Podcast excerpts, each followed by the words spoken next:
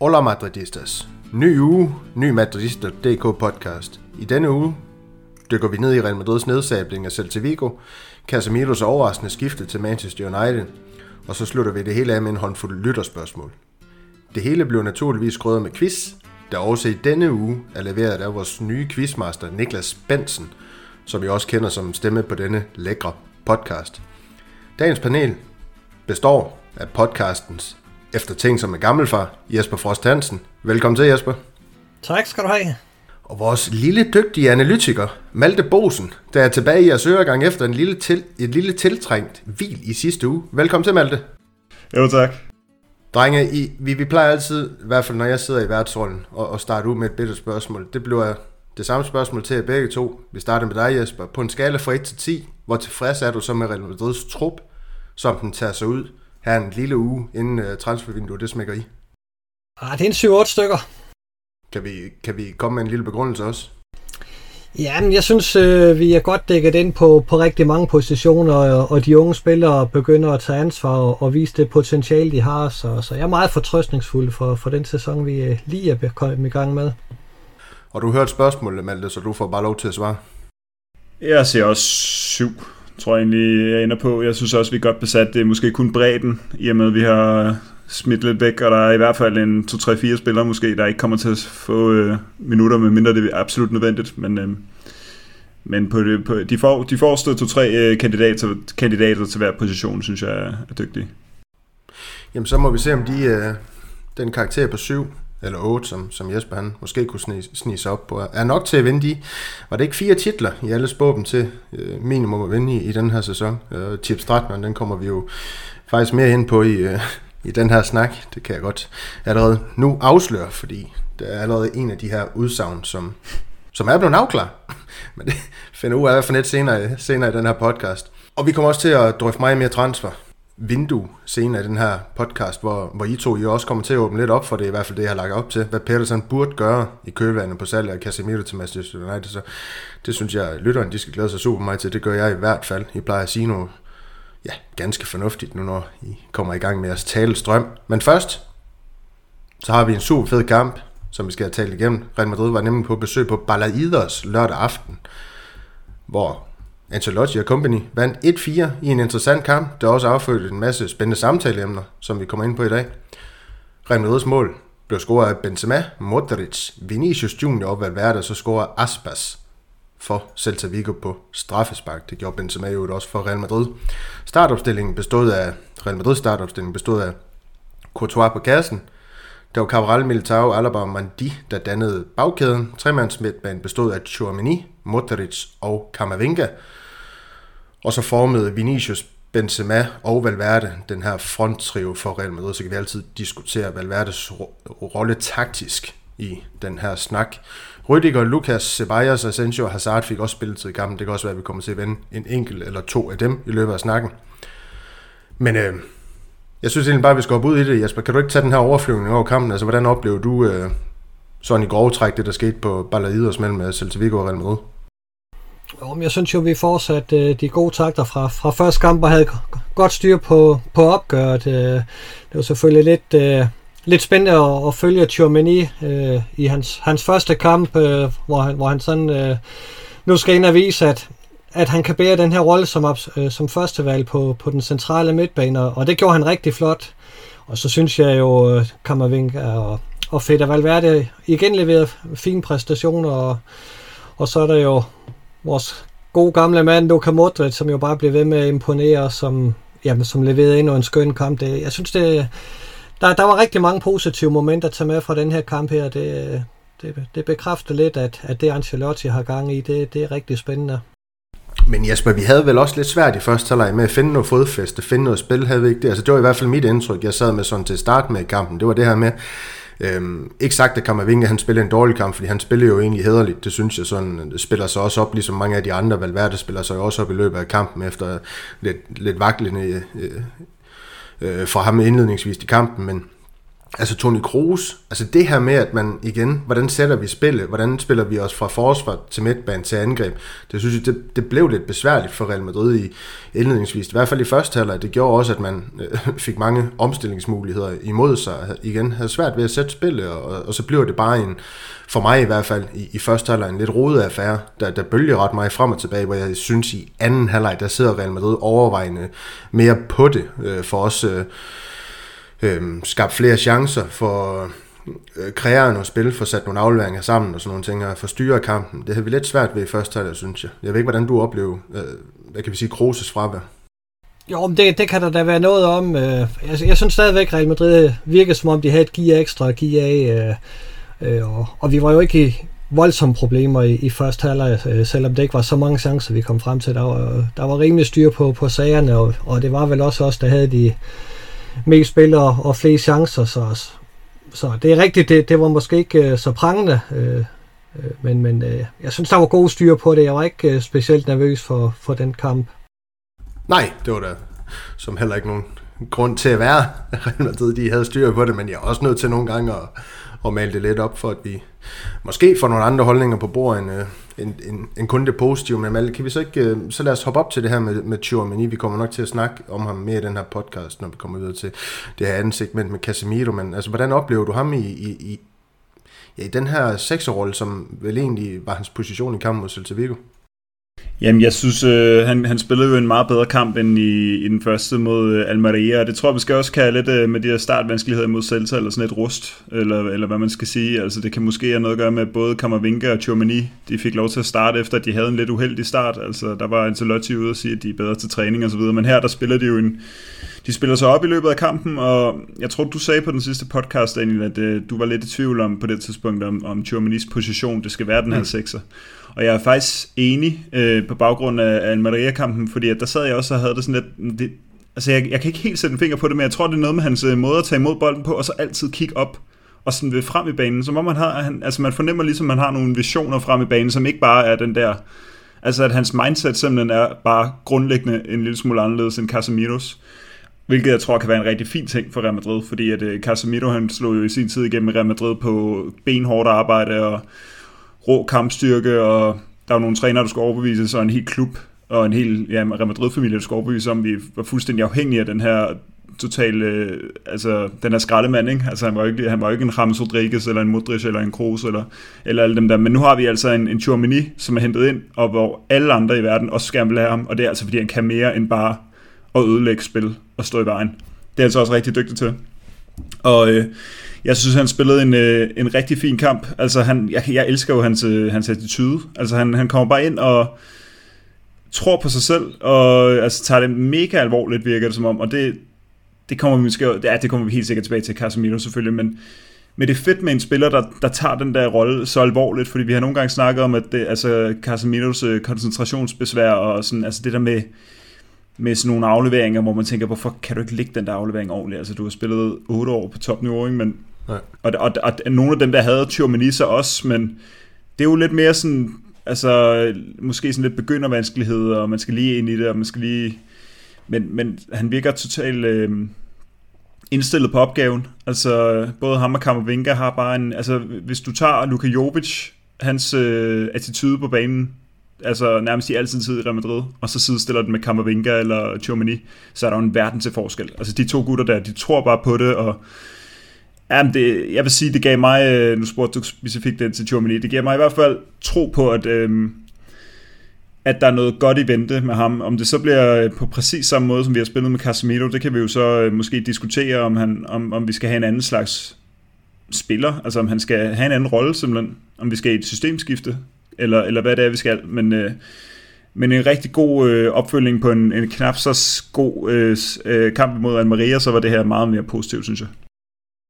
Ja, lige for at slutte, jeg ved godt, at vi, vi også snakker rigtig meget Kammervinger og Chomini øh, i vores øh, sidste podcast, men det er jo interessant at se de her to spillere, hvordan de, øh, at de spiller med hinanden, deres udtryk på Real Madrid's midtbane, også med Modric, med Valverde og med Vinicius Junior, øh, hvordan de, de gør det, hvordan de løber for hinanden og, og, og deres boldspil og alle de ting. Altså, jeg synes, det, det er vigtigt at, at få pakket ud på en eller anden måde i en snak, og, og, og det her med Chouamini Malte, han er jo også, øh, han er den, der, der får lagt flest afleveringer i den her kamp. Det er jo noget, vi typisk ser fra Kroos. Det er ikke noget, vi så fra Casemiro for eksempel. Der, når det er Kroos, der er der, så er det jo nok ham alligevel, der kommer til at være mest på bolden, men det er jo bare lidt, lidt sjovt at se fordelingen. Han er helt op på 68, hvor Kammervinga er 50, Modric 40.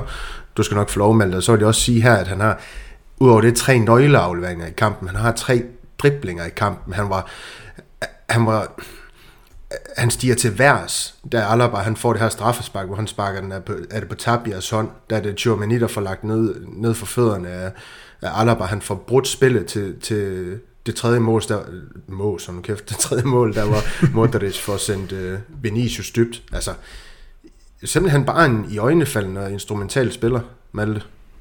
Ja, præcis i øjnefaldene, nu sagde du selv ordet, altså det er sådan, han, øh, han byder sig til hele tiden, og han har mange af sådan nogle... Øh, Altså sådan nogle løb, hvor han får pulsen lidt mere op, end man normalt ser de der midtbanespillere øh, i sådan nogle øh, spilsekvenser, hvor Real Madrid har bolden, fordi det egentlig bare handler om lige at bevæge sig en, altså lidt til siden og lige tilbyde sig her og der, altså som man ser Kroos og Modric gør så ofte. Og, altså der, der, og det, det er måske noget af det Iver, jeg snakkede om før, altså hvor han bare virkelig går, øh, altså han vil virkelig vise sig frem fra starten af, og det kan, det kan godt være, at øh, at det er sådan noget, der bliver taget lidt af ham med tiden, altså alt efter om han skal ligne en Casemiro mere, eller om han bare skal få lov til at spille på sin egen måde, fordi det er jo ikke sikkert, at at det er meningen, at han skal tilbyde sig helt så meget, men det viser i hvert fald, at han gerne vil have bolden og, og gøre noget med den. Ikke? Øhm, han har også flest øh, touches af alle, ikke? Altså, så ja, så det, det er i hvert fald en, øh, en fin start for ham. Altså, det viser, at han, øh, han har tænkt sig at bide sig fast her, synes jeg.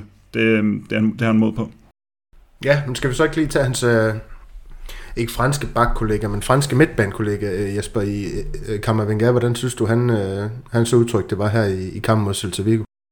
Jamen, jeg synes, han viser, at han, han har noget, noget potentiale og noget gå mm. på mod, og, og, og noget vilje, nogle, nogle gode øh, øh, aktioner i, i kampen. Øh. Altså, jeg, jeg synes, han bygger på hele tiden, øh, øh, og, og, og derfor er jeg, er faktisk ret overbevist om, at han, han får sit absolute gennembrud i, i den her sæson her. Det, det, det føler mig faktisk ret overbevist om, at, at, øh, at han er så langt frem nu, at, at han for, øh, tilspiller sig en fast plads i, på holdet. Det, øh, det er ganske interessant. En ganske interessant forudsigelse. Det betyder jo, at, at, at Kroos eller måske endda Modric, det bliver nok ikke sidst nævnt, der skal give pladsen videre. Og det bliver spændende at se, om det, det kommer til at, at gå op i løbet af sæsonen. Malte? Ja, men øh, jeg synes jo med, med Kammervinga og, og Modric og Tchouameni, altså nu vil jeg snakke om, at Tchouameni han er mere sådan i øjnefaldende måske en, øh, i sin måde at bevæge sig på, en Casemiro har været. Altså det, det var bare en midtbane med utrolig meget dynamik. Og det synes jeg, øh, Ancelotti nogle gange snakker om, altså den her dynamik som en positiv ting, og det tror jeg bestemt, øh, altså det er jeg meget enig i, altså at vi skal have noget, en mere dynamisk midtbane, altså vi har snakket så meget om i sidste sæson, da vi virkelig i perioder var sure på den der gode gamle trio, ikke? der snakker vi meget om, hvordan vi kunne få rusket lidt op, det, det blev så bedre i løbet af sæsonen, men der omkring øh, foråret, tror jeg, især vi var meget sure på den, ikke? Og der er det som om løsningen var, at vi skulle have nogle af de, øh, de mere dynamiske spillere ind, og i den her kamp, altså Modric og Kammervinga, altså deres heatmap, de er over det hele på banen, både mm. i højre og venstre, og Tchouameni dækker altså også et stort område. Altså, øhm, jeg synes, det klæder Real Madrid med sådan en uh, altså virkelig, virkelig dynamisk midtbane, og ikke for, og uh, jeg synes måske, Kroos, han, uh, Ja, han, han fik måske en lidt hård start imod Maria, men jeg synes jo også, at han, han havde mange af de der situationer, hvor han er meget vigtig. Altså, du snakker også om øh, startvanskeligheder med at få spillet til at køre i den her kamp, Daniel, og om vi manglede ham i, i lige præcis det der, men jeg, jeg synes jo også, altså det var næsten, altså Real Madrid's udtryk havde været på en anden måde, hvis han havde været med i den her kamp. Det havde været mere stationært og, og, og langsomt, tror jeg. Men når vi har Modric, som jo bevæger sig så meget stadigvæk, altså det er jo helt vildt, som man at se på, og samtidig Kammervinga og Tchouameni, Altså, så bliver det bare virkelig en, øh, en midtbane, hvor der kan ske alt muligt. Altså, det er meget sent i kampen, man kommer vinker op og sætter en mand af helt op i venstre wingplads, ikke? Altså, der hvor Vinicius lå og smækker et indlæg ind mod Benzema og sådan noget. Altså, det er jo... Det, det synes jeg, altså det, det lover godt, og vi har jo endnu en af dem i, i form af Valverde, hvis uh, Rodrigo skal ind og spille, så, så kan det virkelig være altså, tons så meget energi på, på Real Madrids midtbane, og så har vi Modric, der kan ligge strø om sig med sindssyge afleveringer, vi har Kammervinga og Valverde, der begge to er stærke og hurtige, og Valverde er også blevet dygtigere til det, det der småspil og sådan noget. Ikke? Så det, det, jeg tror, vi kan, vi kan se frem til en sæson, hvor vi, hvor vi kan glæde os til at se en, øh, en anden midtbane, altså, øhm, som kommer til at være anderledes, end, end vi har set i de sidste mange år med, med især Casemiro og ja, med, altså med Kroos, der er blevet ældre og ældre. Ikke? Altså, så, så tror jeg, vi kommer til at se en, en, en hel masse mere energi nu. Ja, det er ikke nogen... Øh det er bestemt ikke nogen hemmelighed, at, øh, at det er et udtryk, øh, jeg personligt lige skal, skal vende mig lidt til. Jeg kan jo godt lide, at øh, der også er noget, noget styring øh, på kampene. Det ved jeg ikke, om, om lytterne de, de sådan har fundet ud af. Men øh, det er da et udtryk, man skal vende sig til, jeg tror da også, det, det har noget på sig. Øh, jeg mener, at Valverde, han, han stadig på den her højre kant er instrumental for det hele, det kan fungere. Øh Øh, med, med den her midtbane. Jeg ved ikke, om, om vi skal prøve at snakke lidt om hans rolle. Jeg kunne godt tænke mig at snakke ham. Jeg kunne godt tænke mig at snakke øh, Vinicius Junior her også, som nogle af de sidste, øh, sidste ting om den kamp her, hvis I er, hvis I er frisk på det, øhm, så kan vi måske afslutningsvis lige knytte en kommentar på, på Luka Modric, fordi det fortjener han i, ja, for helvede også. Eller det fortjener han også, og, og, og få lidt ros hans vej, den, den gode kroat. Men altså, øh, Jesper, Valverdes rolle på den her højre kant, er det noget, du kan, kan vente dig til, sådan som han har startet sæsonen her? Øh, for mig at se, der er det noget, vi, vi som madridistast øh, skal vende os til. Fordi at, øh, jeg kan ikke se, som, som, som det er lige nu, hvem der skal slå ham af derude. Jamen, jeg kan vende mig til alt med Feder Valverde, fordi øh, jeg elsker ham. Altså, den energi, øh, han kommer med, det er jo ikke bare på højre kanten af, øh, i offensiven, det er jo også defensivt, han hjælper til, og centralt på midtbanen. Altså, han, han er jo overalt, og du kan ikke løbe ham træt. Altså, øh, Øh, det er ufattelig vigtigt at have sådan en spiller, øh, der byder ind med så meget, som, som han gør. Og, og han, han er jo også en spiller, som... Ja, man har jo næsten ikke opdaget det, men, men han er jo bare øh, blevet øh, fået sit gennembrud, og, og er, er nu så vigtig en del af, af holdet, at, at man ikke kommer udenom ham.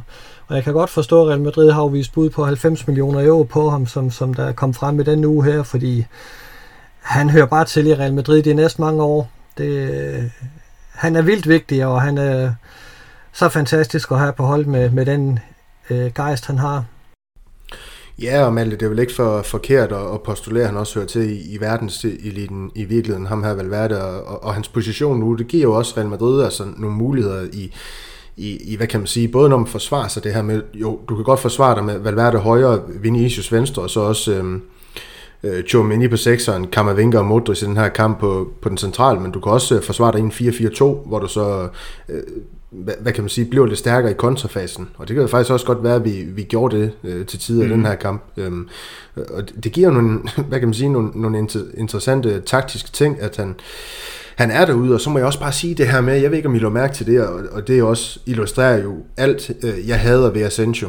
Nej, var det for voldsomt. Men, men, men det der med, at han får så få minutter. Han burde jo have så meget energi, men jeg ved ikke, om I øh, kan huske det her 30-45 sekunders energiløb, Valverde han laver, hvor Asensio han står nærmest stille omkring Valverde. Han pisker op til målmanden, han pisker øh, op til midterforsvar, ud til, til venstrekanten, hvor Valverde han bare står og kigger fodbold. Altså, for mig, det, det illustrerer alt, hvad jeg elsker ved Valverde, alt hvad jeg elsker ved en Real Madrid-spiller, og alt hvad jeg ikke kan fordrage ved en Real Madrid-spiller i, i samme klip. Øh, men nu skal vi ikke snakke om Asensio, det, det har vi gjort nok, øh, Malte. Øh, vi kommer desværre nok øh, øh, til det, men sæt lige nogle ord på, på Valverde, og hvordan du ser ham i den her rolle derude.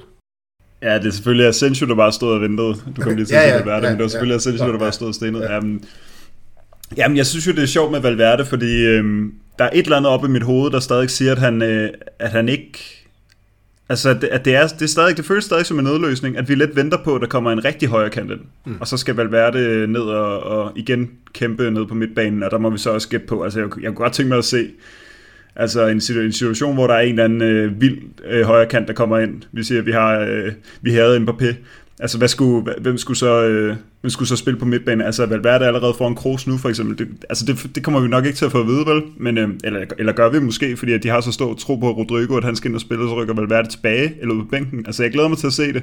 Fordi øh, op i mit hoved, så, så føles det stadig lidt som om, at, han, at det ikke rigtigt er hans position, selvom han jo faktisk gør det altså enormt godt i alle de her første tre kampe, vi har set ham. Altså, øh, han fylder jo simpelthen så meget, og Ancelotti er også ude at sige det efter kampen. Jeg tror faktisk, at vi har citeret ham for at sige, at det ikke er hans position, men at han, øh, men at han, øh, at han at bidrager så meget med sit defensive arbejde, og du sagde noget med at forsvare sig i 4-4-2, altså det, sådan ser det også. Altså det er, det er to forskellige hold, når vi angriber, og når vi forsvarer os, og det er jo fordi, at han kan komme tilbage i de der positioner. Altså Vinicius er jo også dygtig til at, og, og forsvare sig faktisk, altså han kommer op på øh, tre taklinger i den her kamp, flest af alle Real Madrid-spillere, altså det er sådan, han, han lige meget hvad, så, så kæmper han stadig øh, altså forholdet, Vinicius, det, det er altså skønt at se, og det er, altså, det er godt nok et, øh, et kvantespring for, for de sidste par år med, med Zidane, altså hvordan vi nyder at se det her hold lige nu, altså efter hver podcast, der kan, vi, der kan man snakke om hver eneste spiller, fordi der er bare et eller andet at snakke om med de her spillere, og det er der også med Valverde, fordi at Altså nu scorer han også mål. Altså jeg, jeg håber, jeg håber simpelthen, at, øh, at han bare, altså hvis der er nogen, der ikke har set det der langskud, han har imod Barcelona i optag til sæsonens øh, klassiko der, så skal man altså lige gå ind og se det, hvor han bare knaller den, altså på, helt op ved sammenfoldningen, lige på stolpen, og så hopper den ud, ikke? Altså det havde seriøst været det vildeste mål. Og han, han har jo virkelig vist prøver på de der sindssyge langskud.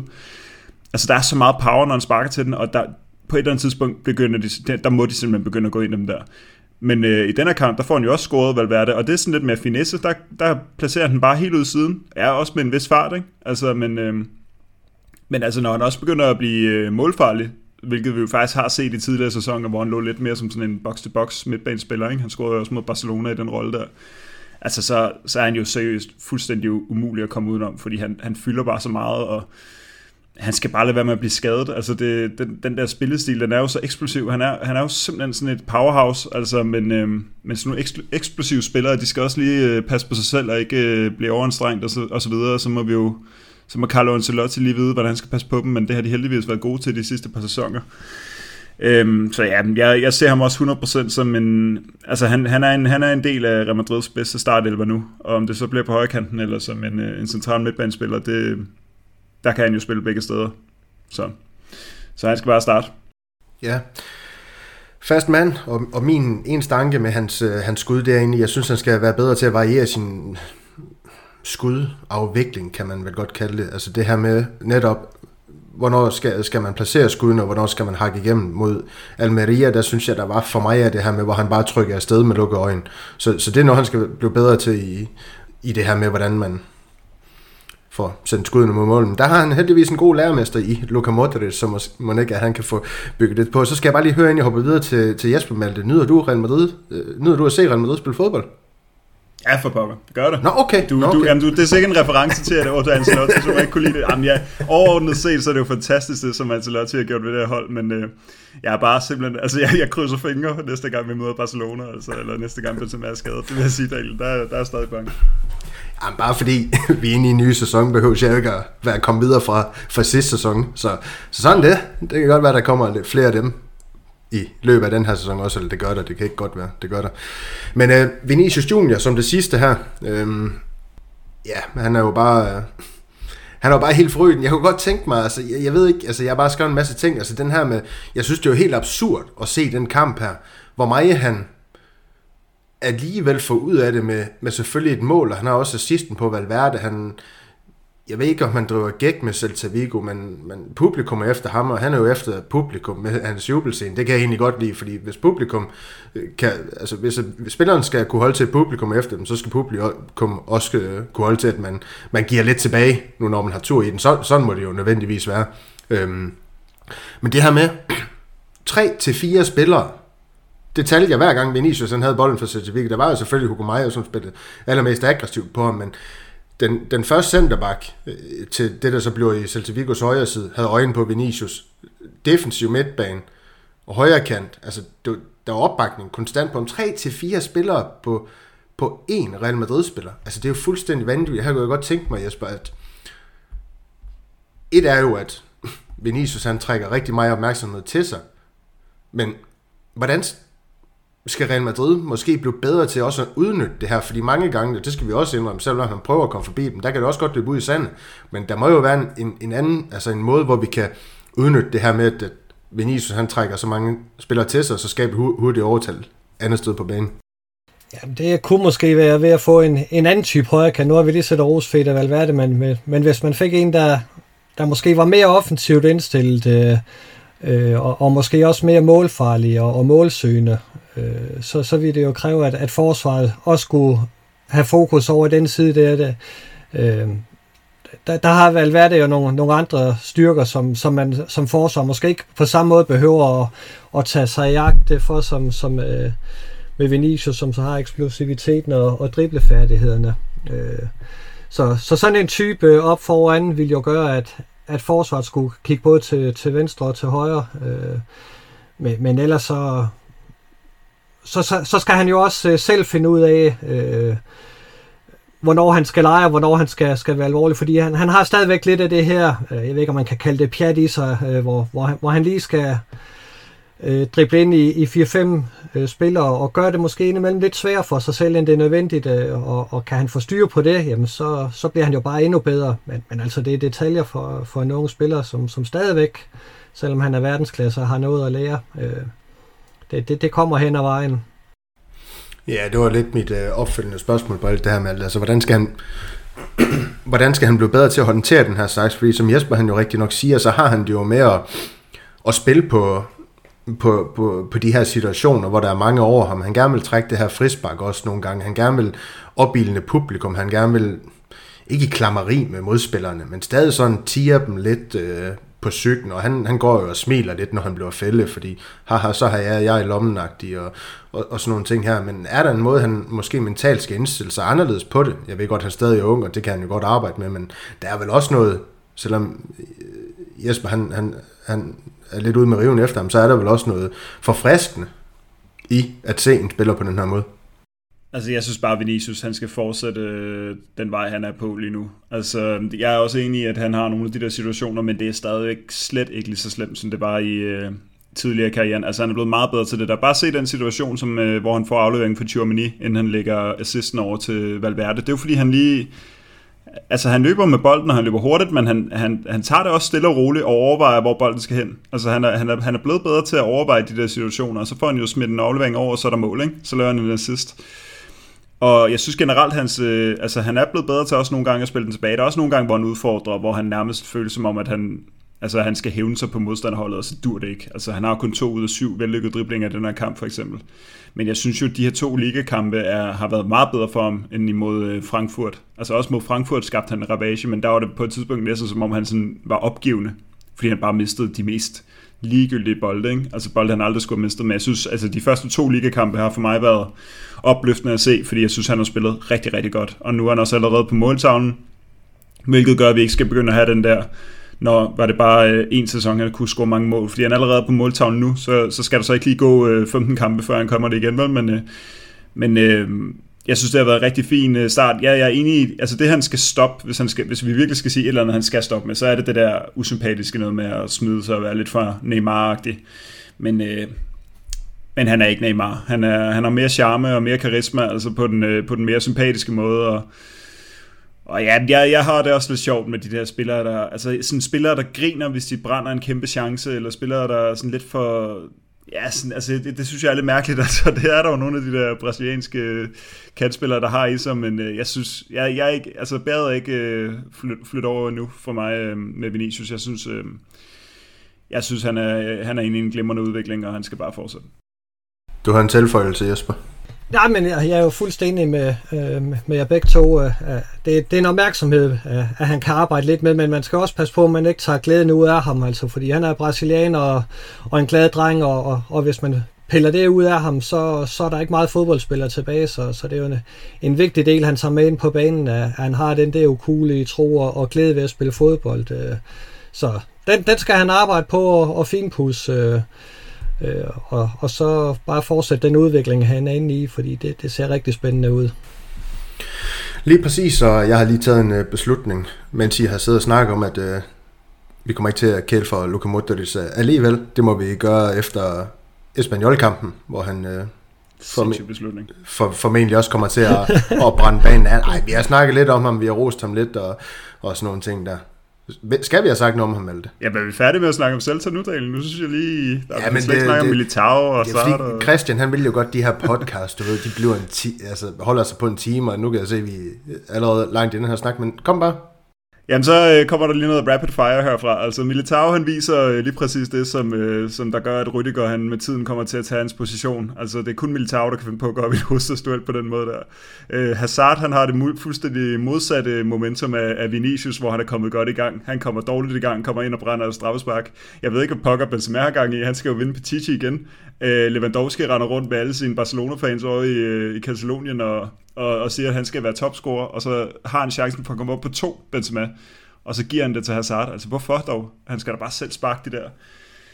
Øhm, ja, så Modric, okay, lynhurtigt, altså 96% øh, boldpræcision og 4 ud af 4 lange afleveringer rammer sin, mod, eller sin medspiller. Tre nøgleafleveringer. Han scorer et fantastisk mål, og han efter kampen så er det også bare komplet ydmyg på sin assist til Vinicius. Altså han siger bare, at det var Vinicius, der gjorde hele arbejdet, på trods af, at vi alle sammen kan se, hvor fantastisk den der, den der aflevering var. Ikke? Så, så det var lige lidt, øh, lidt hurtige punkter omkring nogle af de spillere, der, der havde en rolle i den her kamp.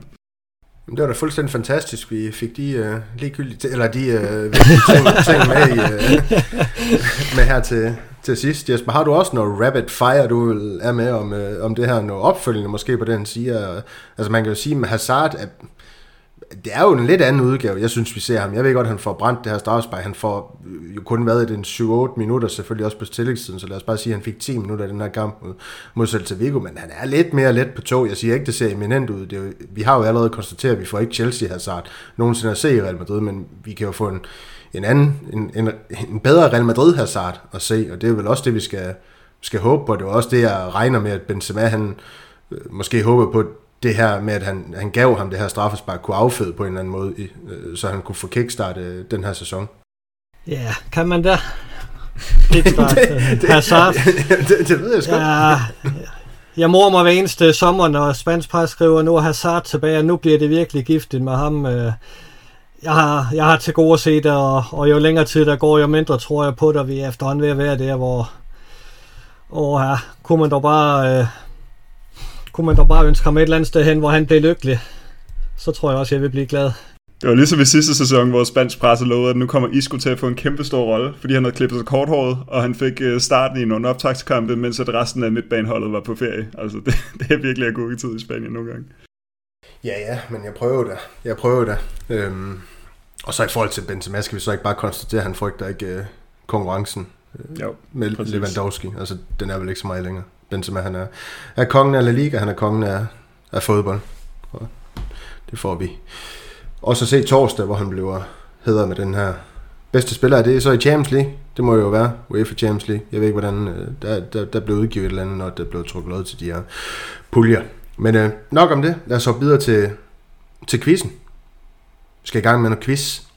Og Malte, du har jo hørt podcasten for, for sidst jeg ved ikke, om du kan huske, hvad der foregik i, i podcasten sidste, Jesper, men øh, det, det er samme format som, så, som sidste. Ja, det vil ikke for bags. Nej, nej, nej, præcis, men temaerne, det bliver, de kommer til at omhandle, omhandle afsked med Casemiro og, og den her lodtrækning, der finder sted til Champions League torsdag.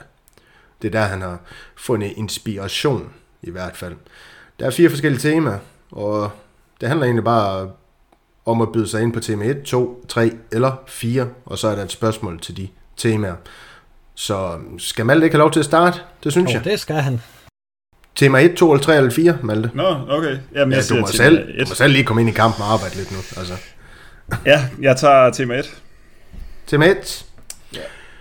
Spørgsmålet det lyder, hvor mange trofæer vandt Casemiro med Real Madrid? Det skal jeg ramme lige på. Den skulle jeg jo have haft. Det er jo det spørgsmål, jeg kunne svare på. 16. 18. Det var tæt på. Det er det nummer, han har taget i Manchester United. Det kan være, der er noget symbolik i det. Det kan også være, det var fordi Modric spillede med nummer 10 og Kroos med nummer 8 i, i Real Madrid. Hvem ved? Der kan være så mange gætterier omkring det. Og jeg skal også til at gætte. Det er i hvert fald det, du plejer at gøre, når du er med den her quiz. Ja, Ikke så godt, men du, du gætter. Jesper? Jamen så lad os tage nummer 4. Nummer 4, det bliver som Champions League. Hvor mange gange har Real Madrid vundet Champions League? Nej, Nå. der er en lille forklaring med her. Det er fordi det her spørgsmål, det er inspireret eller af en sand historie, skriver Niklas. Han blev engang ringet op af en ven, der til en fest sad knibe og skulle nævne hele Real Madrids startopstilling fra Champions League-finalen i 2002. Så det skal du også nu, Jesper. Jeg skal have vide hele Real Madrids startopstilling for Champions League-finalen i 2002? Åh, oh, nu. Kajaman. Casillas på mål. Så havde vi 2002, der var... Øh, der var det vel stadigvæk Carlos. skal, skal vi bare stoppe den nu, eller? Er det, var det, Du har sagt en spiller. Var det allerede galt? Ja, Jamen for helvede, hvordan skulle jeg kunne huske, hvem det er? det var, hvordan var nu med Casillas i den kamp? Var det der, han kom ind, øh, hvor Cesar... Ja, var Cesar Sanchez, han, han gik ud med en skade. Ja, nå okay, Cesar Sanchez... Øh, øh, Du vil gerne gætte videre. ja, jeg kan, allerede, jeg kan måske nå 10. Jamen, så lad os prøve. Lad os prøve. Så får vi også nogle navne på bordet. Ja, var Sanchez ikke øh, i det centrale forsvar der? Det, det går ikke ret godt lige nu. Nej, det gør det sgu ikke. Nej. Var han... Nej, Ej, det er...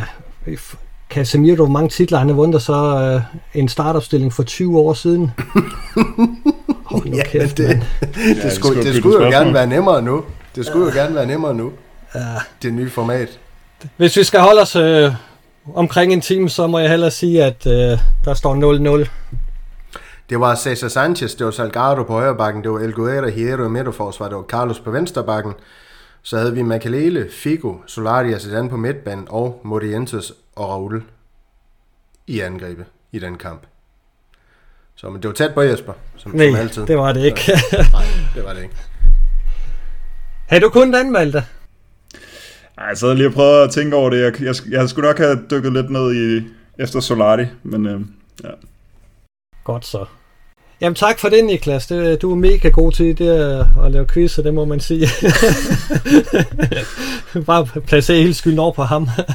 Ja, ja, bevares dig. Det, er jo- ja, det er jo også nemt nu, når der er en officiel quizmaster. Så er det jo- lige præcis. Så, øh, Men øhm, lad os få parkeret den, og så hoppe videre til øh, det her andet segment, som bliver den her Casemiro-transfer, og efterdønningerne på det i Real Madrid.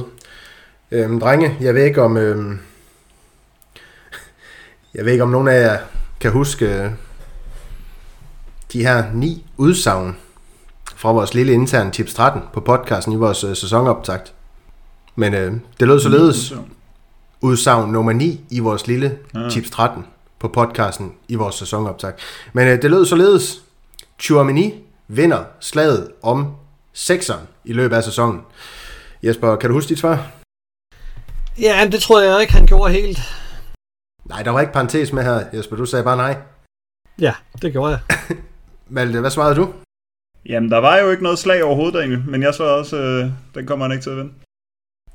Lige præcis. Nej, men så, det, det, det er klart. Så skal der ordkløveri til. Ja, ja. det er klart for at tale sin sag. Men ja, I begge to svarede nej, og det gjorde Christian og Niklas også. Så kan vi jo så give sådan om, om det er derfor, de ikke sidder på podcasten i dag. Og hvad svarer du selv? Vi, Jamen, jeg, jeg var jo vært, så jeg var jo i den heldige situation, jeg ikke behøver at svare, men kan vi ikke bare sige, at jeg efterfølgende lavede den, og jeg svarede ja. Det var jeg slet ikke i tvivl om, at Chouameni han ville vinde det her slag om sekseren på Real Madrids midtbane. vi har ikke set din 13 svar nu, men du, du ender garanteret ud med 13 rigtigt, når, Det- når sæsonen er slut. Det, det kan jeg godt overbevise mig selv om, i hvert fald jeg gør. Ja. Også jeg, kan jeg høre, så det er jo perfekt. Men drenge, det var ikke for at smide jer under bussen. Eller, det var det jo så måske lidt alligevel. Det er altid, øh, det er jo det, der er sjovt med den her tip 13, det er, at vi kan trække den frem en gang imellem, for ligesom at, at kigge, om, om der er nogen, jeg har ramt rigtigt i løbet af sæsonen, fordi der er nogle af dem, der, der nødvendigvis ikke var øh, ja, til sæsonafslutningen. Så spændende, spændende. Men det fortæller også den her historie om, hvor hurtigt fodbold kan gå, og det, og det gik lige pludselig hurtigt fra rygterne om Manchester Uniteds interesse i Casemiro til, at Brasilien han lige pludselig var blevet solgt til det her engelske Europa League-hold. Øhm, og Jesper, det er jo ikke nogen hemmelighed, at du overhovedet ikke troede på. Så fornemmede jeg det, i hvert fald i vores interne, troede, at Casemiro ville skifte. Øh, den solrige hverdag i Madrid ud med, med noget mere overskud i, i, i, Man- i Manchester. Så fortæl lige os, men også vores lyttere, om, om dine tanker om den her transfer sådan helt generelt. Fordi der er ingen tvivl om, du synes, det er et uh, gigantisk skridt ned ad ja, øh, karrierestigen for Casemiro. Ja, det, det er det jo. Øh, fast Champions League og så til Europa League, det er jo et skridt ned, og, og ser man på Real Madrid og Manchester United, så er der også lige nu kæmpe stor forskel på de to klubber, både hvordan de bliver ledet og hvordan de spiller på banen. Så, så jeg var overrasket, øh, Og jeg må sige, altså jeg, jeg kan jo sagtens forstå, at Manchester United gerne vil have en spiller som Casemiro. Selvfølgelig vil det det. Øh, og jeg kan måske også godt forstå, at, at Real Madrid, hvis de får 85 millioner euro for, for en spiller, der trods alt er fyldt 30 år, og som trods alt har set si, sin bedste tid, må vi regne med, øh, så, så kan jeg måske godt forstå Real Madrid, at, at, at det var et tilbud, der var for, for godt til at, at, at sige nej til. Øh, jeg er lidt mere i tvivl om, hvorfor fanden Casemiro egentlig sagde, sagde ja til det tilbud, fordi fair nok, at han gerne vil ud og prøve noget nyt, men der, der, der må være nogle øh, adresser i Europa, som, som er mere interessante. Øh, det burde der have været, men øh, som Florentino Pérez sagde, han har vundet retten til at, at bestemme selv, og, og han valgte Manchester United, og, og man kan da kun ønske ham alt muligt held og lykke, fordi det, at han har virkelig fortjent det. Ja, og her må man jo også bare rose Florentino Pérez for den storhed, han jo, han, han jo viser.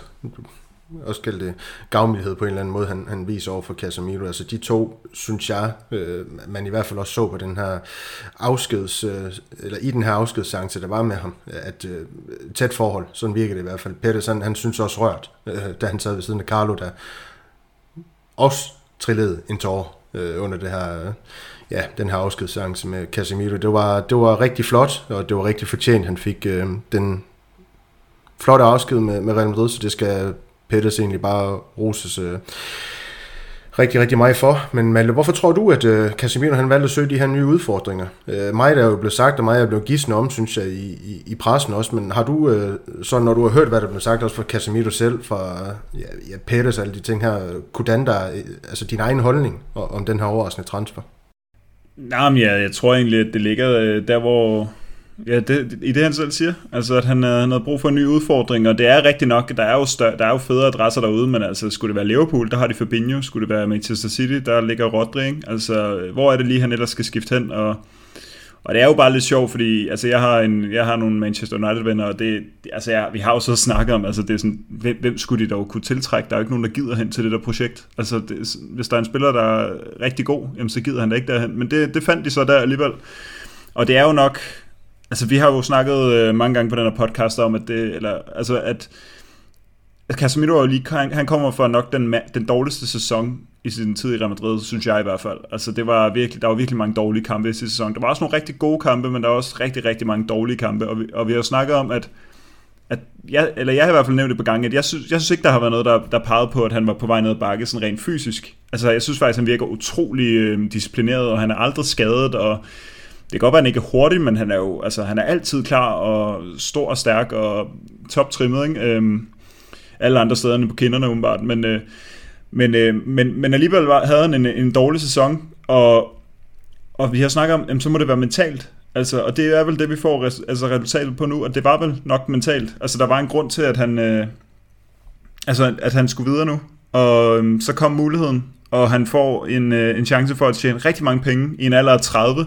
Spille Premier League, stor oplevelse i sig selv. Altså det kan godt være, at Manchester United ikke er, er helt øh, kørende lige nu. Altså nu er de lige slået Liverpool og spillet en rigtig god kamp, ikke? men øh, det vidste Casemiro jo ikke skulle ske på det tidspunkt. Øh, men det er trods alt stadig Premier League. Øhm, og det er t- der tingene altså mere og mere begynder at ske. Altså de begyndte at kunne udnytte deres mange, mange penge, som de burde kunne udnytte for mange, mange år siden. Ikke? Øh, så ja, altså alle de her... Øh, faktorer talt sammen, så, så tror jeg bare, at det, hvis du skal nå at have det nu, et, øh, et godt kapitel i din Real Madrid-karriere, og du er midt, og du har vundet alt, hvad du kan vinde, øhm, og du er 30, altså så det er jo ikke engang sådan en, øh, altså det er jo ikke engang sådan en, de, de, de sidste år i din karriere, altså det er ikke en Schweinsteiger, et Schweinsteiger skifte det her, altså han er altså kun 30, han, han kan nå at være på toppen i United også, han behøver ikke at gå ned og bakke med, med sit skifte til, til Manchester United, så jeg synes bare, at vi skal ønske ham held og lykke over, og, altså rigtig meget held og lykke, ikke? Altså, øh, og så øh, håber han, øh, han, han genfinder måske lidt af det der, altså sådan, han siger jo, han er, han er altså sagde han ikke, han var som en, øh, en lille skoledreng eller sådan noget, var det ikke sådan noget, han sagde? Altså det er jo, det tror jeg lige præcis er den følelse, han har haft brug for at have, fordi at han bare bare puttede fuldstændig væk bag Kroos og Modric, hvor han bare skulle være en sikker skanse, altså nu skal han ud på, på egen eventyr på en eller anden måde. Gladis. ja, ja, gladis, kan vi også godt kalde det. Øhm, så øhm, Ja, så, så det, øh, det kan godt være, at det bliver, det bliver lidt... Øh, altså det er lidt... Det er også for Real Madrid, at det er jo et spring for en lidt høj bippe, det her med bare at gå af med Casemiro, men det er måske også øh, et af de der plaster, vi nogle gange snakker om, at de skal rives af i tide. Altså det, når de rigtig skal rives af i tide, så, så er det ikke sikkert, at man egentlig ved, hvornår de skal rives af. Altså det kan godt være, at, vi, at, vi, at det er det fuldstændig perfekt på alle måder for, for alle parter i virkeligheden. Ja, øhm, og for mig lyder det lidt som om, I, I køber ind på de her forklaringer om netop mæthed, udfordringer, men der er selvfølgelig også det her med, med, med lønnen i det, der jo er, er ret høj for, for Casemiros øh, vedkommende. Han, han, han blev en af de bedst betalte spillere i, i Manchester United, men altså, jeg er så også bare nødt til at stille mig lidt altså, kritisk over, over for det. Øh, det er jeg jo nødt til som vært, øh, og derfor har jeg sådan også lidt prøvet at udfordre lidt på den, og så, og så spørge om det, det, det måske ikke også kan, kan mere end da, øh, i en større grad, handle om det her med, at han har følt sig troet på sin suverænitet i Real Madrid, efter transferen af Giovanni tidligere på sommeren. Jeg synes jo allerede dengang, der gik nogle sådan øh, bulletiner i spansk presse om, at han, han, han måske øh, var lidt bange for sin, sin plads i, i, øh, i Real Madrid efter den her Chouamini-transfer. Fordi det fortæller jo også lidt om en, en, en spiller, der måske har, har haft det lidt for godt i Real Madrids omklædningsrum, og der lige pludselig kommer nogen type ind, der, der, der, der, der kan de samme ting, og, og måske endda nogle ting bedre. Det må han jo også kunne se på træningsbanen. Jesper?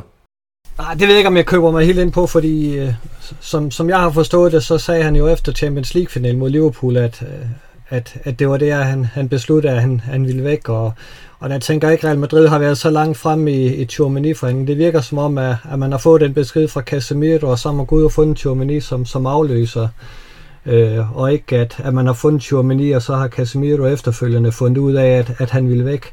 Og jeg vil også sige, en spiller, der, der har været så mange år i, i Real Madrid, øh, som Casemiro har, han behøver ikke at, at frygte en, en 22-årig ung franskmand, som, som stadigvæk har en del at lære. Altså han ved godt, hvad det her handler om, og, og der vil jo være blevet masser af spilletid til ham. Ja, han vil faktisk have fået mere end Chouameni, i, i, hvis han var bedre, ved vi jo. der var blevet rigeligt med spilletid til, til Casemiro, så, så jeg tror ikke på, det, på den der med, at han, han frygtede for sin plads. Øh. Jeg tror, det er rigtigt nok, at, at han måske øh, har tænkt, at jeg, jeg skal nå at prøve noget nyt. Men er det ikke romantikeren Jesper, der snakker her, Malte? Er det ikke øh, den her lysrøde fortælling om, hvordan det er foregået? Kan man afvise, det er foregået på den anden måde? Øh, jamen, det kan man jo selvfølgelig ikke afvise, i, i og med, at vi ikke kender dem, men altså, vi, altså jeg, jeg tror bare, hele mit indtryk, altså min, øh, min, min mavefornemmelse er altså også, at det, ikke er, at det ikke er det, der er foregået. Min mavefornemmelse på, hvilken type Casemiro er, altså utrolig ydmyg og utrolig glad for, hvad han har oprettet, øh, udrettet i, i Real Madrid, og for den rolle, han har fået lov til at få, og, og meget, meget taknemmelig over for, for klubben. Altså det, han har altid været så Altså, han var også en af dem, der altid var ude til Bale i, i forsvar, altså hvor man tænkte sådan, hvordan kan Bale så stadig kan vende tilbage i den her trup? Men det var altid, altså Casemiro var en af dem, og man, altså man aner jo ikke, hvordan de to mennesker har kommunikeret. Eller, ja, okay, åbenbart er, er Bale blevet kant med i spansk over sommeren, ikke? Altså, men, øh, men, øh, men, øh, men han har, altså der, det, og det tror jeg egentlig bare, fordi Casemiro, han er bare, altså, jeg tror, han er en rigtig, altså hvis vi skal bruge sådan et rigtig irriterende øh, udtalelse, sådan, han er bare en god dreng, altså en rigtig god dreng, og, og jeg tror stadig mere på det her med at få et ekstra, øh, altså en, en fodboldkarriere er bare så kort, ikke? Og, øhm, og jeg, en, jeg, ved, jeg heller ikke helt kunne lure, om, om, om Casemiro har et bagland, der sådan har været ude at se, sådan, hvor kan vi komme hen? Altså decideret har søgt øh, nye øh, eventyr, eller om det har været United, der ligesom har henvendt sig, og så har Casemiro bare været, altså ligesom taget den med sit, øh, sit, sit bagland der, og, og så besluttet at komme videre, fordi at okay, det her, det kan godt være, hvis det skal ske, så skal det ske nu. Det er et, øh, et Manchester United under opbygning. Ja, okay, jeg kan faktisk ikke finde et godt argument for, at det skulle være United, men, men, øh, men, men, men i hvert fald få et, et nyt øh, eventyr i, i Premier League. Og, øh, og jeg, jeg, altså jeg ved ikke, hvad er jeres fornemmelse? Øh, altså tror I, at han har de steder været ude at søge? Altså har han ikke bare sådan indfundet sig med, at, øh, at, at nu går vi ind i en ny sæson, men så kom den her mulighed bare fra, fra en, altså sådan ud af det blå. Sådan har jeg egentlig mest haft en fornemmelse af det. Øh, det virker i hvert fald til, at Manchester United ikke har vidst, at Casemiro var ledet på markedet, fordi først går man efter Frenkie de Boer, og så går man efter Adrien Rabiot. Øh, og man kan måske diskutere Frenkie de Boer, fordi han, han er lidt yngre. Frenkie de Boer, øh, simpelthen? Ja, det er på. det er Young, skulle der selvfølgelig. Øh, om, Jamen, om det er han, gammel øh, far, der taler. ja, ja. Det er jo fordi, vi snakkede Frank de Boer, inden vi gik i gang. Så Frankie de Jong. Ja. Fordi han er yngre, men, men øh, Adrian Rabiot har jo i hvert fald ikke noget at gøre i, i, i det selskab med, med de to andre der. Øh, ja, det, det kan da godt være, at øh, Casemiros agenter har, har visket Manchester United lidt i øjnene, at der er faktisk en, en rigtig god mulighed her. øh, hvis I er interesseret, og selvfølgelig er Manchester United interesseret i at få en spiller som Casemiro, det bliver en af deres absolut bedste spillere. Altså længere er den jo ikke. Øh, han går ind og forstærker det hold markant. Malte, du skal nok lige få lov, men jeg er også nødt til at sige, at altså, hvis det her skal holde vand med, at han allerede efter Champions League-finalen havde besluttet sig for, at det her, det var, det var tiden i Real Madrid, der, der, der slutter her, så, så skal han jo have taget allerede der en samtale med sine agenter om, at de skulle afsøge markedet, hvor, hvor var der muligheder i, i, lad os bare kalde det topklubber, for at være lidt søde mod, mod United. De har jo stadig nogle historier og sådan noget, der gør dem til en, til en stor klub, øhm, og lurer mig om ikke også, han har, har visket det lidt i Pettis' ører, i og med, at de har virker til at have så godt, godt et forhold. Altså, jeg, kan ikke, jeg tror simpelthen ikke, det kommer som et chok for, for Real Madrid, at, at det her, det, øhm, det skete. Sådan virker det i hvert fald ikke til. Det, det er man jo også nødt til at konkludere. Ja, Real Madrid er også bare gode til det her med, altså det, der er, Real Madrid, der er ikke noget, der skader Real Madrids omdømme i det her, med at, at spillere bare kan få lov til at komme videre, og at det kan gå så hurtigt, og vi er til at forhandle med, altså så, så vil klubber jo gerne, øh, altså i det mindste tage en snak, ikke? Altså vi bliver ved med at være venskabsklub med en, en klub som United, virker det som om. Det er vist kun øh, Alex Ferguson, vi er, vi er uvenner med derovre. Så på mange måder synes jeg, at det er, altså det er rigtig fint eksekveret det her. Øhm, jeg vil så også sige, det, det er også det der med, at man kan ikke rigtig vide, om, om de har været ude at søge øh, en ny klub, vel, som du siger, Daniel, fordi han, altså på en eller anden måde kan man jo sammenligne Casemiros position på Real Madrid lidt som en Courtois eller en Benzema, i og med, at det er en meget specifik position. Han har jo bare hele sin karriere spillet som, øh, som det der anker. Altså han har stort set aldrig spillet sådan, på sådan en tomands midtbane. Det kan jeg nærmest ikke huske, han har gjort. Der var måske en enkelt Champions League-kamp med Kovacic på den ene side med, mod øh, PSG for mange år siden, men, men ellers har han jo kun været sådan et anker, og altså, så skal man finde en klub, der har den samme rolle, og der har vi nævnt for eksempel øh, City og, og Liverpool, men hvem skulle det ellers være? Øhm, og så skulle det så til med at være en interesseret klub. Altså, der er også en, en Kante og en Jorginho, der kæmper om det i Chelsea osv. Ikke? Altså, hvor er det ligesom, man skal skifte hen? Nu kommer han så til United, og der kommer, altså, hvis de spiller, som de har gjort øh, her i starten af sæsonen, så kommer han jo til at ligge på sådan en tomands banen, formentlig ved siden af Christian Eriksen, og så med Bruno Fernandes foran, så, så det har også været noget med, at altså, hvem er det lige, der henter den her spiller? Altså, der er ikke altså ligesom at de store angriber, der er ligesom ikke plads til to af dem i, i, i en trup, og der er heller ikke plads til to gode målmænd, så der er heller ikke rigtig plads til to gode anker i en, i en trup, og skal du overhovedet bruge et anker i første omgang, så det er også lidt en, øh, en svær handel at blive klog på, synes jeg. Men, øh, men en ting er i hvert fald sikkert, det er, hvis han var midt, altså hvis han, og hvis han allerede vidste efter Champions League, så, så er det altså også, så, er, så må det simpelthen på alle mulige måder for klubben være en rigtig beslutning, at han skal videre.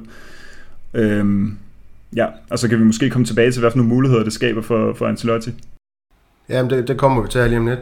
Øhm, og jeg ved godt, jeg også i vores interne tråd lige fik uh, sagt dengang, at Pierre Emil Højbjerg, han blev sat i forbindelse med, forbindelse med sådan lige umiddelbart uh, efter, at uh, Malte, du kom til at opleve en Graversen 2,0 i, i Real Madrid, men, men og, og man kan sige, at det har også været det her med, at, at det bliver sådan en Makalele 2,0, men det bliver det overhovedet ikke. Altså Real Madrid, de har simpelthen styr på det nu. Altså Chouamini som aftageren der, som vi har snakket om allerede i podcasten her, Kammervinga, vi har Kroos, det stadig, du har en Ceballos, der, der faktisk begynder at at vinde noget indpas i, i Real Madrids uh, trup. Han, han lader til at være en, en sådan relativt populær skikkelse. Uh, måske også på grund af hans uh, ja, arbejdsgiver, træningsgiver, uh, formoder jeg faktisk. Uh, han er en spiller, der, der har ganske meget af. Uh, ikke, ikke min favorit, men kæmper han for logo, så er han uh, ganske velkommen. Det er de spiller, vi, vi gerne vil have i klubben, uh, der mm. skaber noget værdi. Så, så det er også bare for at sige, at Real Madrid de kommer ikke til at stå i den samme situation overhovedet, som efter man solgte Magalele og de her skæve eksistenser ind i klubben efterfølgende. Men øhm, jeg kunne godt tænke mig at springe lidt for, for den her transfer sådan, sådan helt generelt, og så har vi konkluderet, at han er solgt. Og så, og så allerede faktisk nu tage et lytterspørgsmål med, som jeg synes passer bedre ind her, frem for i det her tredje segment, hvor vi åbner mere op for dem. Øhm, så jeg har lige valgt øh, at tage følgende med for os alle sammen, og den kender du nok ikke, den her, Malte, men Falsterfyr nummer uno, så ved Jesper godt, hvem jeg snakker om. Yes, yes. Lige Jimmy. præcis. Jimmy, ja. Og det passer som sagt super godt ind her. Han spørger, tror jeg Real Madrid står over for et, et systemskifte? Her tænker jeg især på midtbanen. Han siger, Casemiro er væk, og spørgsmålet er, om man forsøger sig med to dyblæggende playmaker, skriver han, i stedet for de sidste mange år med en decideret sekser. Du kan få lov til at åbne den, Jesper, øh, det her spørgsmål, og så kan du øh, følge op med det. Jeg tror ikke, man laver et decideret systemskifte, men, men som vi også har været inde på tidligere i den her øh, podcast, så, så er Tchouameni en, en anden spilletype, og derfor får du en anden øh, måde at, at se midtbanen på end, end øh, med, med Casemiro. Øh, men, men jeg tror ikke, man går hen og ændrer formation eller, eller, eller på anden måde. Øh, det, jeg tror stadigvæk, man vil spille 4-3-3, øh, men, men Tchouameni er en helt anderledes type, øh, og, og i og med, at Kammervink også ser ud til at spille sig mere og mere ind i varmen, så, så får du en anden type midtbane, end du har haft de senere år. Så, så på den måde vil det blive et anderledes Real Madrid-hold, vi får at se. Ja, hvad siger du, Malte? Fordi der er jo ingen hemmelighed, at, at Ancelotti, han har jo åbnet op for det her med, at han roterer meget mere i den her sæson, og når, når man har kvaliteten på midtbanen, Kammervinke har den her sæson under bæltet, Chomini virker og kører klar allerede, øhm, så er det vel ikke utænkeligt. Han, han også nogle gange, også for at få Modric måske i virkeligheden endnu længere frem på banen, øh, stiller i noget, der hedder en, en, en 4-2-3-1 af en eller anden art på et eller andet tidspunkt i løbet af sæsonen. Ja, man kan sige, altså jeg har prøvet så, så, så at tænke lidt over, fordi jeg synes jo også, at, øh, at altså, som vi har snakket om allerede, at Chomani, altså måske er han i virkeligheden sådan inderst inde en lidt anden type end Casemiro, altså lidt andet end en 6, så måske er han bedre som en stærk mand på en tomandsmidtbane, og så for eksempel med Modric liggende ved siden af sig. Det som det gør, det er jo så, at det frigiver en midtbaneplads, som skal bruges øh, længere frem på banen, og der er simpelthen i tvivl om, hvor, altså hvem skulle det være? Ja, fair nok, Modric han kan nok fungere i alle pladser, men vil man ikke stadig bare hellere have... Ja, præcis. Altså, hvem skulle det være andet end Hazard? Altså, jeg kan ikke komme ja. i tanke om, hvem det ellers skulle være. Skal vi have plads til Asensio? Nej, vel? Altså, skal, Nej, hvem er det, vi... det skal vi Nej, for pokker, vel? Altså, skal vi have plads til Valverde på kanten, så Rodrigo kan komme ind centralt? Altså, Rodrigo har ikke spillet en god kamp som 8. Eller, altså, det, jeg har svært ved at se det sådan rigtigt, men, men nu siger du rotationer, og jeg, altså, jeg tror bare, det giver en, øh, en rigtig god øh, mulighed for, for, øh, for, ja, for Ancelotti. Fordi vi har, altså hvis Casemiro var blevet i, i klubben, så havde vi haft den her låste rolle på holdet, som vi skulle have, fordi vi godt ved, jamen når den store Champions League kvartfinalen mod Liverpool kommer, jamen så skal vi have Casemiro ind og ligge som, øh, som det øh, bundsolide anker derinde. Det vil jeg tro, at det ville have, have været planen. Men nu behøver vi ikke hele tiden at, at lave en, øh, en, en opstilling, der handler om, at at vi ligesom hele tiden ved, at den her rolle kommer til at være der. Altså nu, nu er der fuldstændig frit slag til bare at finde på en ny rolle til, hvordan øh, den her sekser, eller om det overhovedet skal være en sekser, hvordan den skal agere. Altså vi har været rigtig meget vant til det helt samme øh, måde, at den der sekser skulle fungere i mange, mange år, ikke? altså med Casemiro. Der har lige været nogle sæsoner under Zidane, hvor han lige pludselig lå som en tier, når, når Real Madrid byggede op, hvis man kan huske det hvor han lige pludselig blev lagt frem, og han scorede en 7-8 mål i løbet af sæsonen, fordi han, kom, han var nærmest en targetman i, i, i sit andet sidste sæson. Ikke? Men ellers har det jo stort set altid været sådan, bliv tilbage og rydde op og, og samle op og distribuere så godt du kan og sådan noget. Men nu er der jo fuldstændig frit slag til at, ja, at, at finde ud af, hvordan det skulle være. Altså, du sagde systemskifte og og jeg tror jo så lidt, det lød som om, at Jesper også, at, du, at, at det måske ikke er et formationsskifte, vi ser direkte, men det kunne godt være et systemskifte, hvor man finder ud af, at, at spillerne skal have nogle lidt andre roller. Øh, og jeg tror også, altså fuldstændig ligesom vi skal se, hvad der kommer til at ske, så tror jeg også bare, Carlo Ancelotti ligesom, nu er han jo tvunget til at se, hvad der sker. Altså jeg synes næsten, det er dejligt, at, at vi sådan, øh, altså man kunne bare forestille sig, hvordan Carlo Ancelotti han blev ved med at bare gå tilbage til det sikre, og så smide Casemiro ind og spille, og så havde vi siddet og råbt og skrevet, hver gang han smed en aflevering væk på 3 meter. Nu er han bare tvunget til at komme ud på dybt vand, sammen med alle os andre, og det, det synes jeg egentlig er en positiv ting. Altså, så kan det da godt være, at der kommer en, at der kommer nogle flere muligheder på bordet med den midtbane der. Ja, jeg tror, det er heller ikke fordi, jeg snakker om, det skal være permanent, øh, mm. kaldt det formationsskifte, systemskifte, men det er jo mere det her med, som du også er inde på, Malte, at, at mulighederne de opstår nu. Altså jeg kunne også godt, og jeg ved godt, at han ikke har fungeret skide godt i, i, i, i sekserrollen Kroos sådan helt generelt for Real Madrid, men det her med at have, have, have to øh, dynamiske tovejsspillere foran sig så lige pludselig. Der er ingen, der siger, at det skal være Modric, der spiller den ene, og Kroos har sekseren, så hvis det er for at balancere spillet dernede det kan jo være Camavinga, det kan være Chomini foran ham, det kan være Camavinga vel Valverde. Det tror jeg også, det kunne skabe noget. Rodrigo på højre. Altså der, det åbner op for, ja, som du siger, rigtig, rigtig øh, mange spændende øh, konstellationer med, med det materiale, øh, Ancelotti han er, har til, til rådighed. Så ja, det er jo vel bare ganske, ganske spændende og det er vel det, der er Real Madrid-truppens allerstørste styrke lige nu, der kan rokere så meget på, på de forskellige spillere, mm. uden at, at det svækker holdet. Altså, der er så ufattelig mange muligheder, selv med en lidt smal trup. Altså, vi kunne godt tænke os en, en offensiv spiller med, men, men der er altså gode muligheder for at rotere rundt omkring øh, med, med de spillere, der er til rådighed.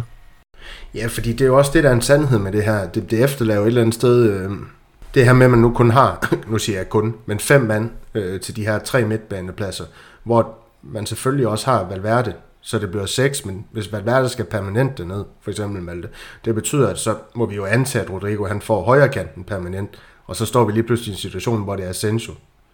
Og Gud forbyde det. Der skal være reserve igen til, til, til en Rodrigo, og vi ved jo ikke engang, om Rodrigo han, han springer ud som den her fine blomst, som Vinicius han gjorde i sidste sæson. Jo. Altså, der er også nogle spørgsmålstegn ved det, ikke? Mm.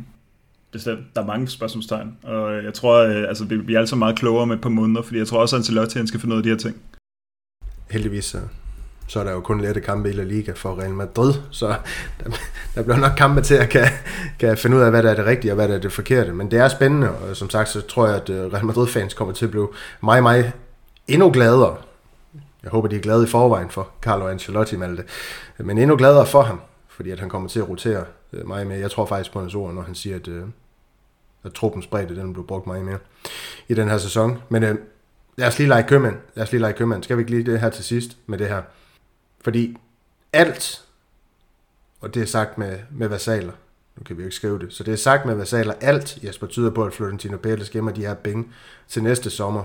Øh, Bellingham, han har selvfølgelig været nævnt også, og og der er nogle andre, der spiller i pipeline. Øh, selvom enkelte medier de også har gissen om lidt aktivitet i vinterens transfervindue. Og jeg har jo selv prøvet at åbne lidt op for, at øh, der kan ske noget i kølvandet på det her VM, øh, der kommer. Det er kun gissninger. Nu må vi se, om der kommer til at ske noget. Men trods det, mener du så, at Peters han burde gøre noget i den resterende del af det her transfervindue? Vi, vi skal øh, siger jo, at der er en lille uge tilbage. Burde han gøre noget? Kan han gøre noget? Ja, altså, skulle man være lidt forkælet, så kunne man jo godt bruge en, en angriber mere, fordi Vinicius og Benzema ligger, hænger det jo meget på lige i øjeblikket, og så krydser vi fingre for, at Rodrigo kan gå ind og få et absolut gennembrud, men, men øh, det, er, det er jo et, et åbent spørgsmål, om, om han rent faktisk kan det, selvom øh, jeg har, har våget pelsen og sagt, at, at det kan han.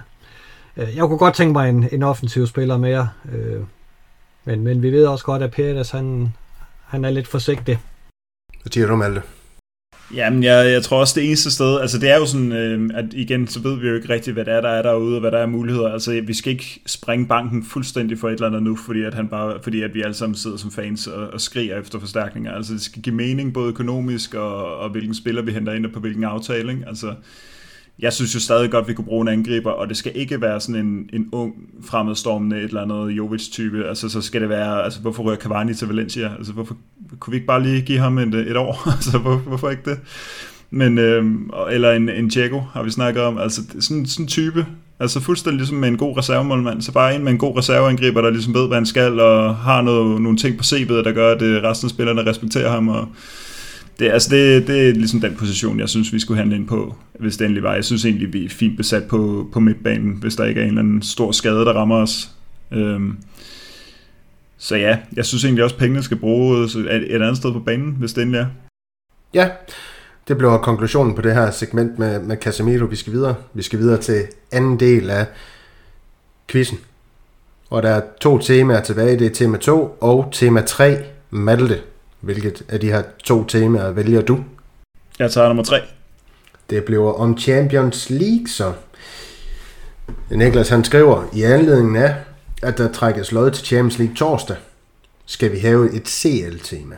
Nævn alle de hold, Real Madrid mødte i Champions League sæsonen 2021-2022. Øh, ja. Altså sidste sæson. Shakhtar, Sheriff, Inter, øh, City, Chelsea, øh, PSG og Liverpool. Er det rigtigt, Jesper? Ja, det lyder ikke helt forkert. det var fuldstændig korrekt, Malte. Du er, du er på tavlen.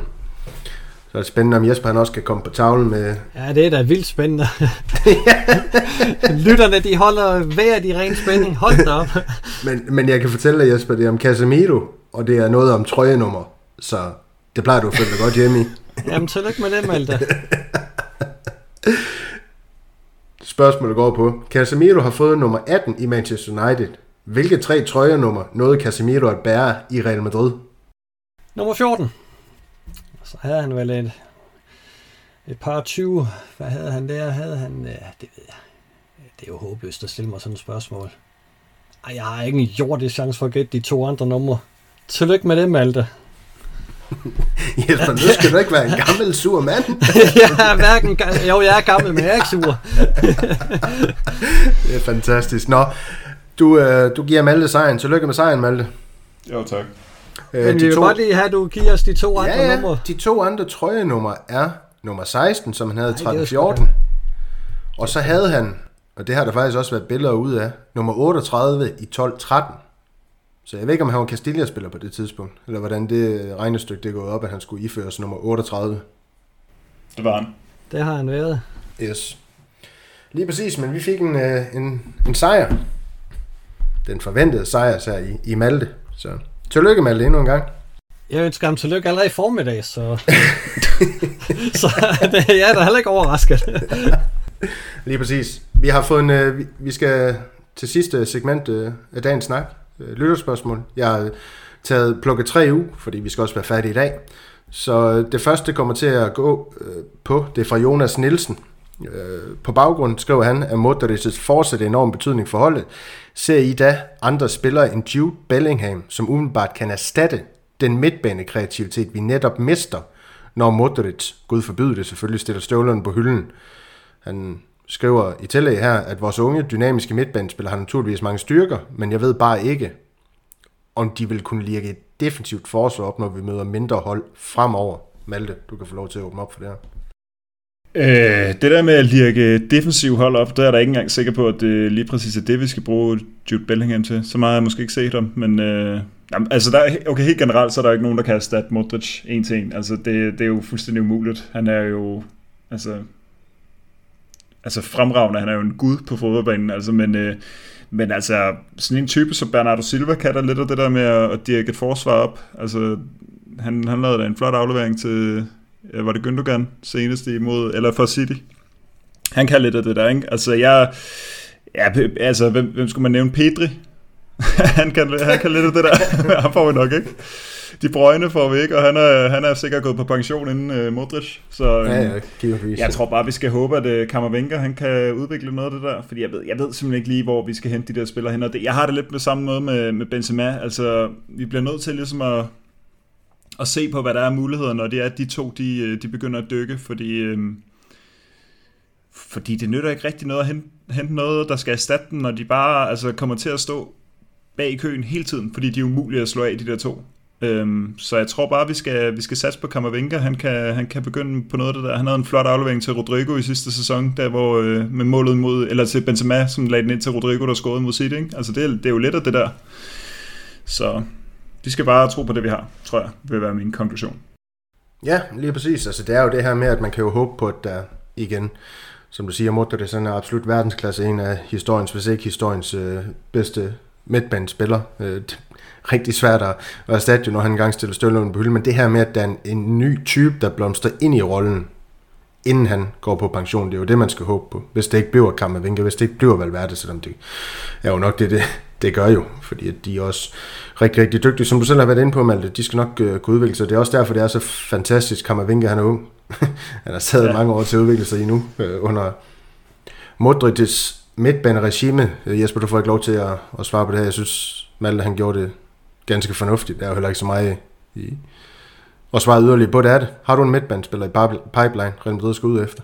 Nej, men altså, alle snakker om, at Jude Bellingham øh, er, er det helt store transfermål næste sommer. Øh, og det er han, og Vinicius har formentlig til den tid endelig fået sit spanske pas, så, så, så der vil være plads til ham. Øh, men men øh, jamen, det er rigtigt, hvad, hvad Malte siger. Øh, han er jo ikke en absolut Modric-type, men, men jeg tror, vi skal begynde at, at se midtbanen på en anden måde, som vi allerede er i gang med. Øh, at der, der, der kommer ikke en ny Modric. Det, ham, ham kan vi ikke finde derude, så, så vi skal finde nogle, nogle andre, der kan komme ind med, med nogle andre ting, og der kunne Jude Bellingham der givetvis et, et godt bud. Yes, og Jesper, det spørgsmål, du får lov til at åbne op for, det er fra Bjørn Hansen. Han skriver, at Mandi god nok, og er det holdbart kun at have Alaba som gardering, når vi har brug for ham i centerforsvar også? Ja, Mangdi er god nok, men han er det ikke lige i øjeblikket jo i hvert fald. Han, han trænger til et ordentligt skud selvtillid, øh, så han kommer tilbage til, til den, han var, da han kom til klubben, fordi der, der synes jeg faktisk, han var bumstærk defensivt og fornuftig fremadrettet. Han er jo ikke nogen Marcelo eller Roberto Carlos fremadrettet, og det bliver han nok aldrig. Men kunne han finde tilbage at være så bumstærk defensivt, som han var, så, så er han jo god nok til at være i Real Madrid, men lige nu er det godt nok ikke særlig kønt at se på, og på den baggrund er det jo ikke nok at have Alaba. Der, der kunne da godt tænke mig, at man øh, så, at Reguilon var, var kommet i overskud i Tottenham og hentede ham hjem. Det ville da ikke gøre mig noget. Men hvad siger du, Malte? For jo meget selvtillid skal en spiller som Mandi have. Altså, vi snakker om en spiller, der i sidste sæson vandt den hvad, spanske Supercup. Han vandt Champions League, han vandt La Liga. Han starter sæsonen nu ud med at vinde den europæiske Supercup med Real Madrid. Altså, mere selvtillid kan man vel nærmest ikke have som spiller, end de her titler. Oh, jeg, ved, jeg ved ikke, om man øh, direkte kan trække den, øh, den tråd, at fordi du okay. vinder mange titler. Ja, jeg gider at sige noget imod det. Men, jeg, jeg simpelthen ikke får lov til Men øh, jeg, altså, jeg synes jo også, at han, at han lidt sådan... Øh, det går lidt under radaren i virkeligheden, hvor meget han er faldet i niveau, synes jeg. Altså, det var, I lang tid var det der bare højrekanten og højrebakken, vi var så meget efter. Nu, nu, nu er der næsten mere tryk ved Cabral, end jeg ved Mandi. Altså, han er, han er også så skadet, det kan også godt gå ud af selvtilliden. Og, altså, jeg, det, det er noget mærkeligt noget, det der med, at det bare, altså især mod Almeria, synes jeg, det var meget tydeligt, at alt bare gik i stå, når han havde bolden derude på kanten. Og jeg synes også, han var, han var slidt imod uh, Celta. Jeg synes måske faktisk, han var heldig ikke at få badebolden. Øh, det fik Cabral så uh, måske ikke så heldig med nogle af bakkerne i lige den kamp der, men uh, ej, jeg, jeg, synes, øh, jeg synes faktisk, han, er, han skal til at op sig. Øh, men jeg synes så trods alt, at vi nu var spørgsmålet også noget med, med holdbarhed. Ikke? Altså vi har fem centerbacks, der er alle sammen Ja, altså, Jamen, det, det er kun holdbart, at, ja. at vi har Alaba som det. Ja, det, det synes jeg, det er, fordi at hvis vi rykker Alaba, Alaba derud, så har vi stadig fire centerbacks tilbage i centerforsvaret, hvor i hvert fald tre af dem kan rigtig meget i, forhold, i form af Militao, Rydiger og, øhm, og Nacho, og vi har også tre høje, højre backs, ikke? Så, så, så, selvom vi kun har en øh, sådan primær venstre back, så synes jeg egentlig, at, de, at vi er fint nok besat dernede i forsvaret. Ja, så skal vi jo selvfølgelig ikke glemme øh, det her med alsidigheden på Nacho, der også kan, kan spille ud. Jeg ved godt, at øh, Ancelotti han nok hellere spiller ham i midterforsvar. Og så Rydiger jo, der er vores nye alt mulig mand i, i det her forsvar, der kan lidt af hvert. Så det er jo, det er jo ganske spændende. Nej, det, det er selvfølgelig godt. Spøj, han skal selvfølgelig ind i det centrale forsvar, ham her Rydiger. Øhm, det er jo nok bare for at give ham nogle repetitioner og, og noget fornemmelse for, ja, for Real Madrid spiller sådan helt generelt, at han, bliver, han kommer ind på banen og får nogle minutter. Så, så det er jo fint nok at se ham på banen, den gode Rydiger. Øh, det er Militao, han skal slå af, som du også har været inde på i dag, Malte. Øh, det sidste, det bliver for Martin Javier Laversen. Jeg håber, det skulle udtales sådan, nu når fornavn og efternavn er ret dansk, og mellemnavnet ikke var. og ikke Javi, Javier eller et eller andet. Nå. Kunne Romas Nicolo Zaniolo være et emne til vores højre side, Malte, specielt hvis Asensio også ender med at blive solgt. Han siger, at Nicolo Zaniolo øh, kan også benyttes som alternativ til Benzema. Det mener han i hvert fald. Øhm, og lige nu må det betragtes som et problem, vi ikke har et alternativ på hans plads. Øh, nu er det helt tilfældigt, at jeg lige sad og så en Roma-kamp den anden dag, hvor han vist blev skiftet ud med en, øh, en skulderskade, men øh, jeg ved ikke, om den er slem eller noget, men men øh, han har jo haft nogle rigtig krumme skader, Sanjole. Jeg kan huske, da han kom frem, der var han jo et kæmpe, kæmpe talent. Øh, men han har jo haft sådan, er det, er det to meniskader eller sådan noget, han har haft? Han har i hvert fald været ude for evigt nærmest. Øh, jeg tror så, han spillede en, en fin nok sæson øh, sidste, sidste sæson, men jeg tror ikke, han, han havde så meget slutprodukt i, i Serie A. Altså, jeg, jeg vil vente med Sanjolo. Jeg synes, det lugter for meget af Asensio på en eller anden måde. Altså, han er en, han er en ty, anden type og en, øh, sådan en Altså han har måske noget, han har måske en mentalitet, der vil passe meget godt ind i Real Madrid, tror jeg, men ja, altså det, det er for tidligt at hente ham. Øh, han, og jeg tror også, at Roma vil have mange penge for ham. Altså, øh, jeg ved ikke, hvornår hans kontrakt løber til, men altså, jeg, jeg ved det ikke rigtigt. Altså, det, det der med mange skader de seneste år, og Altså er han en, øh, altså hvad, hvilken hylde ender han egentlig på, og, og så er han italiener, det, det, det, det er måske i sig selv ikke et øh, negativt tegn overhovedet, men Real Madrid har ikke nogen stor øh, historik med italiener i det hele taget, altså det, jeg ved ikke rigtigt, jeg synes ikke rigtig, øh, ja han er vel også, han kunne vel godt ligge på højre kanten, jeg ved bare ikke rigtigt, om han er en forbedring, altså i forhold til hvad vi har. Jeg, vil, jeg tror ikke, jeg ville turde gå med det, så skulle han godt nok være billig i hvert fald. Jeg har ikke set øh, meget i Roma, men jeg kan sige på statistikkerne, der, der, der er det ikke, fordi han overtrumfer for øhm, Asensio på, på nogen måde. Det kan godt være, at han har lidt flere assist, end Asensio han har i løbet af en sæson, men så scorer Asensio øh, sådan generelt set, øh, hvad, jeg, hvad jeg sådan lige har været inde og kigge sådan hurtigt gennem over det, flere mål end Sanjolo, så jeg kan ikke se, hvordan han skulle være en, en, en, en større forstærkning til, til Real Madrid's hold, Malte. Ja, men det er også lidt sjovt, ikke? fordi altså, nu ved vi jo nu er der nok ingen af os, der ser sindssygt meget italiensk fodbold, men der er også nogle af de her spillere, der, der, kan, altså, der kan tage et, et ekstra skridt op og komme ud og, og spille med meget bedre spillere, så den, den er jo svær. Det kan også godt være, at Saniolo vil være et, altså et genialt køb, fordi Altså Asensio får jo de der statistikker for et Real Madrid-hold, hvor han spiller omkring Modric og Benzema og, og, øh, og Vinicius. Ja, det er næsten et under, faktisk, han ikke har lavet flere sidste Asensio, ikke? men, men øh, Ja, men jeg, altså med, med, han skal lige have nogle, øh, nogle flere sæsoner, tror jeg, med, med førsteholdsfodbold og noget slutprodukt, tror jeg, Saniolo.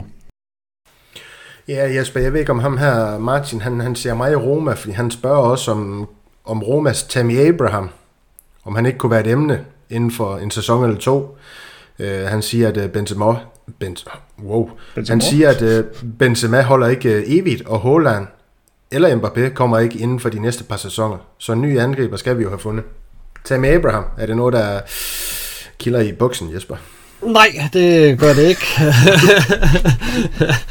det ikke, gør det ikke for alvor. Altså, jeg, jeg er nok mere på øh, en kunko, øh, hvis, hvis jeg skal ud og finde en, en ny angreb. Jeg synes, han ser rigtig spændende ud i, i Leipzig, og, og jeg tror også, skal jeg Florentino Pérez ud og, og spendere på den post, og det skal han jo på et eller andet tidspunkt, så vil han heller gå med sådan en type end, øh, en spiller, som... Ja, det kan da godt være, at han er et, er et stort talent, men, men øh, han har ikke stået på nogen af mine lister på noget tidspunkt i hvert fald. Og, du forsøger øh, at pakke det pænt ind, synes jeg. Ja, ja, jeg synes ikke, at, at han virker som en... At der, der må være rigtig mange, der står foran ham i køen, vil jeg umiddelbart øh, våge påstå. Vil du have en kommentar med på det her, Malte?